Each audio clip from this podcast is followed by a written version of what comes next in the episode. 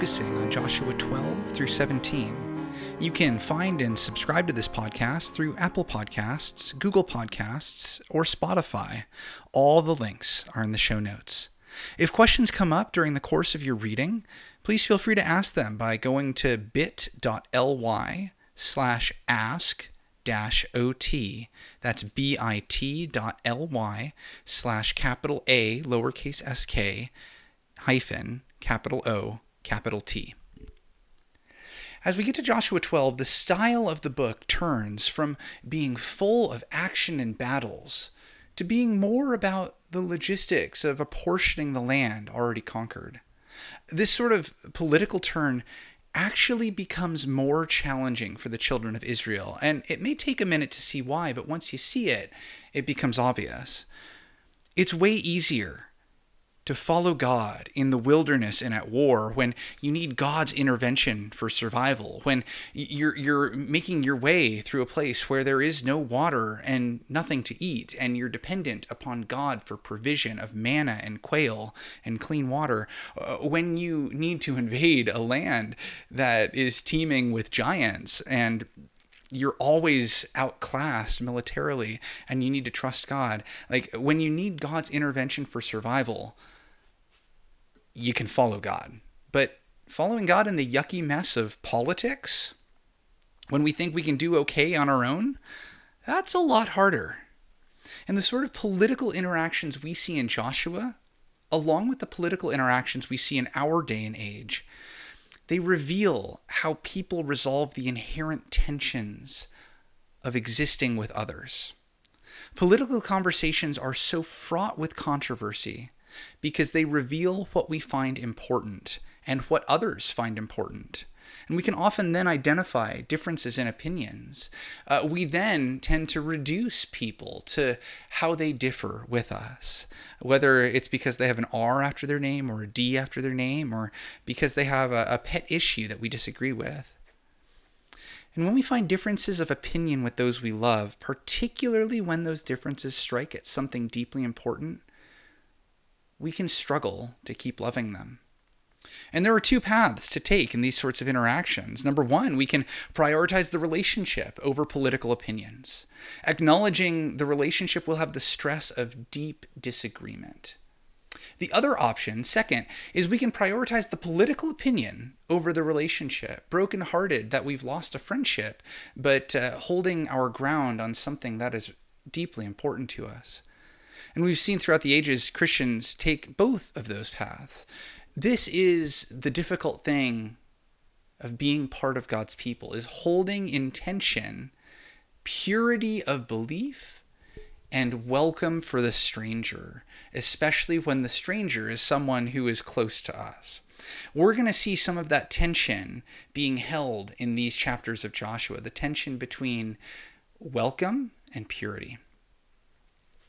So, as we get into Joshua 12, we've left the narrative and we've begun meting out the conquered land of Canaan. We've begun we've begun to apportion this out to the different tribes, and um, Joshua 12 uh, it, it, relays a number of the kings that were defeated first by Moses and then by Joshua. And while some of this reads by like a genealogy, there are gems here. For example, we see King Og mentioned once again as one of the remnants of the Rephaim. Uh, we see this a couple times in, in our reading this week. And, and the Rephaim are thought to possibly be the one of the, the giants who were on the earth in that day, at least according to legend. Uh, so uh, we've seen King Og come up a couple times. Uh, we'll see giants as we go on. There's some giants that Caleb wants to fight later in our reading, and then of course there's the the um, confrontation between David and Goliath later on in First Samuel. Uh, now, we also, in this chunk, uh, in this text, we catch a glimpse of how Canaan might have been organized. If the list of 31 kings in this chapter is historically accurate, we can imagine the Canaanites in several smaller city states. They weren't a unified nation. They were many, you know, competing states here. It's not like the U.S. where uh, you've got uh, Indiana and Illinois uh, both working together Um, no, this is several different city states, different nations. So these kings uh, were often more like chieftains to some degree. Now, additionally, we we know from the David story that Jerusalem wasn't captured until David became king.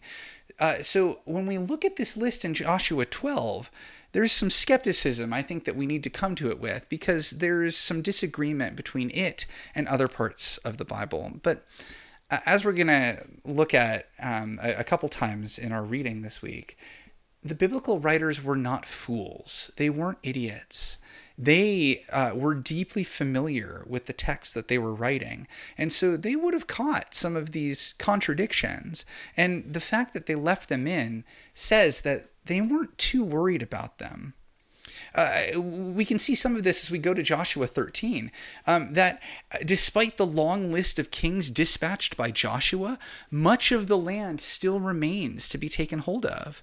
So, uh, like like we've already covered, the writers and editors of the biblical text they noticed this tension between Joshua 12, where all these kings were defeated, and Joshua 13, where suddenly like, hey, there's a lot of work to do. Uh, throughout the Hebrew Bible, this is the tension that the Israelites need to hold, and the tension that, that I alluded to uh, before we got into the text. On the one hand, the Hebrews then and Christians now were called to be God's treasured possession, a holy nation, a kingdom of priests. On the other hand, they and we are blessed so that they can bless the whole world. For them to dedicate themselves, for us to dedicate ourselves, both to national purity, for us it would be purity of the body of Christ, and blessing the world. That's a hard balance to hold. It's a really hard lift. Purity, after all, involves separation, whereas blessing involves welcome, it involves contact at some level. If Joshua uh, merely relayed the story of the invasion of Canaan, well, then Israel could focus strictly on purity and separation instead of blessing and welcome. But Joshua doesn't simply relay this story.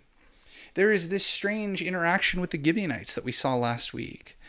There's some collegiality that happens um, to the point that Israel doesn't drive off all of the Canaanites. There is a tension held, even in this book of conquest, between purity and separation on the one hand, and blessing and welcome on the other. Living a life of following God isn't so easy as just withdrawing from culture or just embracing culture. It involves paradox, uh, doing both of these. Uh, following Christ is not an either or proposition, it's, it's more of a both and proposition. So we get to Joshua 14 and we encounter Caleb once again. We've seen Caleb before. He was one of the spies, uh, one of the 12 spies that went and looked on the promised land. He was the one who, along with Joshua, brought back a positive report. Uh, there were two spies, you'll remember in Numbers, that brought back a positive report, and the other 10 were like, hey, there's giants there, and we quavered in fear. Uh, and, and so both Caleb and Joshua, they, they have a relationship from 35, 38 years ago when they scouted the promised land. And we see Caleb's deep faith in this story in Joshua 14. Caleb approaches Joshua and says, Hey, um, you remember when we scouted that out together? You remember how, you know, all of Israel was afraid, but we brought back a good report. Now, I'm going to ask you a favor. Can you do me a favor? Joshua's like, All right, name it. And, and Caleb says, I want to fight the giants. And I want that to be the land that I inherit. Eh, Caleb yearns to take possession of the part of the land that belonged to some of the giants they saw because it isn't enough for Caleb to just have sort of a theoretical faith that God's going to deal with the giants. Caleb wants to see how God deals with the giants with his own eyes, wants to be the sword that God uses to deal with the giants. He needs to experience God's deliverance with his own eyes. He needs to put his life on the line for his faith. That, for Caleb, seems to be what makes his faith real. And I wonder, for us today, how do we respond to the giants that are in our path? What does it mean to have faith that God will deal with them? Are we willing to, like Caleb, go out of our way to say, God, these giants are living where you would have me live, and we need you to deal with them? Is our faith a theoretical one, or is it one that sustains us when the rubber meets the road?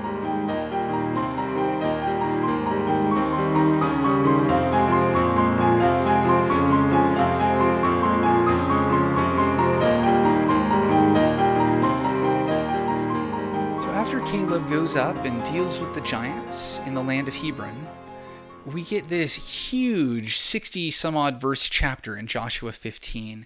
And this massive chapter segues into dealing with the tribe of Judah. Now, later in Israel's history, Judah's going to get its own kingdom.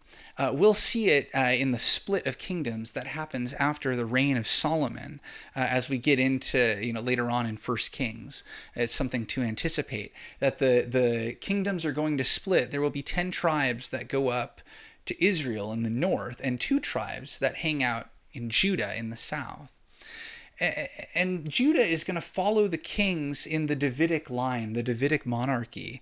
And the author or the compiler of this chapter in Joshua might have had this future reality in mind when he when when when this compiler allocates so much land to the tribe of Judah. These borders are just massive. I would encourage you to get out a map uh, one of the maps that may be in the back of your Bible, or you can Google a map um, to, to try and see what the, the borders might look like, and, and then to, to follow what's described here with Judah. Now, we, we also have this uh, strange story about Caleb once again and his daughter Achsah. So, Caleb, uh, he's he's gone. Uh, we we've covered this already. A man of deep faith, and he wants for someone with just as deep of faith, someone with a fighting spirit, to be the one who he'll give his daughter to in marriage. So he proposes, "Hey, um, go take this town, uh, and then I'll give it to you as." part of the, the the dowry price for my daughter and in fact it's Caleb's brother who goes and does this perhaps faith runs in the family and um, so Caleb's brother and Caleb's daughter end up getting married, which to us, by modern standards, seems a little bit odd. Uh, but for them, this this was all okay, I believe. Uh, so Achsah, his daughter, comes in and makes a request of Caleb. And, and there's a couple different ways of understanding this request. She says, Hey, the land's dry. Uh, I, I need something like I need water, basically. And you can interpret this both literally or metaphorically. Uh, I've linked two articles in the show notes that deal with both these, these interpretations. The the Talmudic or the Midrashic, the the ancient Juda- uh, Judaistic commentators, they took a more metaphorical approach and they said, well, Achsah is is not happy with this marriage that she has. Uh, the the guy she married knows his Torah super well, um, but uh, you know he's he's not great. Uh, you know, otherwise he's kind of boring. Uh, and so Achsah is, is is going and asking Caleb like, hey, do me a solid help me find a way to to get my new husband to like be a warrior sort of thing. So that was like the ancient Judaistic understanding of this. Uh, we can also look at geographically the area that Achsah and her new husband settled in. It was dry, like like geographically, it was a desert, um, and and nearby there was a, a piece of neighboring land that belonged to Caleb that had these springs in it, and so when Achsah comes and requests, like, hey, can can I get some some water on my property? Caleb says, sure, yeah, here's this neighboring land. I'll, I'll give it to you as, as, as an additional gift. And either of these interpretations, like there's a certain amount of sense both of them make. Um, and, and we're going to come across this same story almost verbatim when we get into Judges, I believe the first chapter, um, because uh, Achsah's husband, and we'll deal with him later, he's one of the first judges that Israel has. Um, so again, we'll get into that get, get into that a little bit more later uh, in, in our final two chapters, uh, we deal with Manasseh and Ephraim. These are the the two sons of Joseph, and you may remember that Joseph got a double portion. Uh, there were 12 sons of, of Jacob, who is otherwise called Israel. These are the 12 tribes. Uh, and and the, the land is separated into 12 sectors. But Levi, you may remember, one of the sons of, of Judah, does not get land because Levi has received the priesthood. So that means that there are 11 sons who get land, but we're separating out into 12. Well, Joseph is split into two and given, you know, one lot for Manasseh, one lot for Ephraim. So um, these these two tribes are featured in Joshua's Joshua 16 and 17. Joshua 16 is a super short chapter.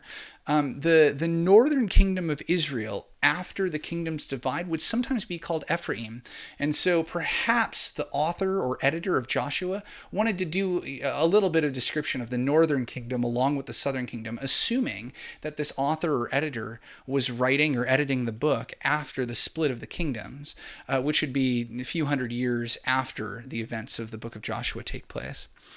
Um, Ephraim was the largest tribe within the borders of the northern kingdom. And tracing these borders is is also an interesting exercise. So when when the land is apportioned out to Ephraim and Manasseh, they ask for more. They're they're like, hey, we're super numerous. We got a lot of people. This land can't handle us. There's not enough room for us. So Joshua comes to them with a solution and says, hey, you can take this land um, drive out the Canaanites, it's yours. But they are a little bit leery of this because the Canaanites in the land have iron chariots, and this was technology that the Israelites did not have, which made the Canaanites uh, really, really powerful in the plains.